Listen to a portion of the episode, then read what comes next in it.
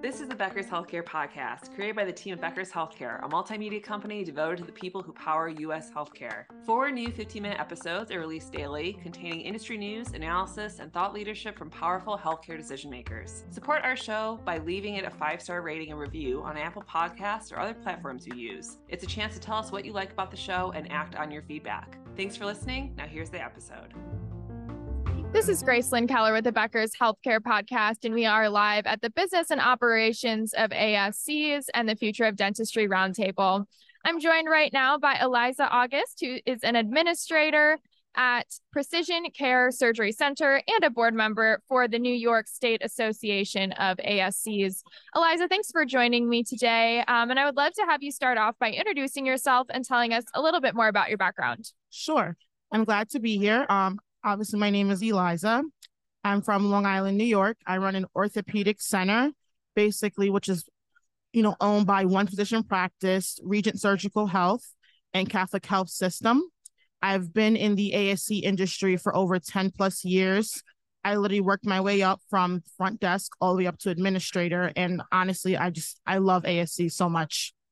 Wonderful. Well, thanks for being here. Um, and I'd love to have you start off by talking about what you're most excited about right now. So the thing I'm most excited about actually just happened literally probably the day that I got to the conference.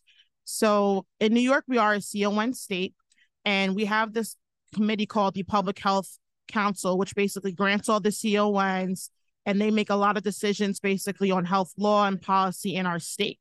And historically, there has never been a ASC leader on that council. It's always been hospitals, community leaders. And we literally just got approval this week for an independent ASC person to represent us on that public health council. And it's so big for New York because a lot of times policies were generated without ASCs in mind. But now with that ASC voice on that public health council, it's going to lead to a lot of transformative policy in regards to ASCs. That's wonderful. And next, I would love to hear what issues you're spending most of your time on today.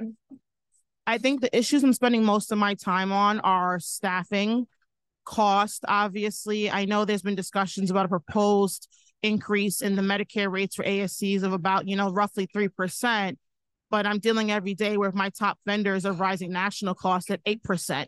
So really trying to battle basically inflation, the shortage of nursing staff, you know, and also this anesthesia crisis that we're just not even in the middle of yet.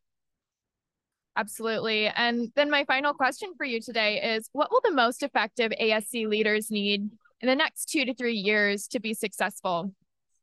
I think honestly, what we're really going to need is a lot of support. We have to band together, work together. I think ASCs have a lot of potential to do a lot of things. And I think, you know, if ASCs basically come together at the state associations on the national level, we lobby our congressmen and we truly fight for what we need in lowering costs, you know, to provide healthcare so we can commit to basically providing the proper care to our patients partnering with the physicians and the anesthesiologists that we work with every day, just so that patients are remain the priority.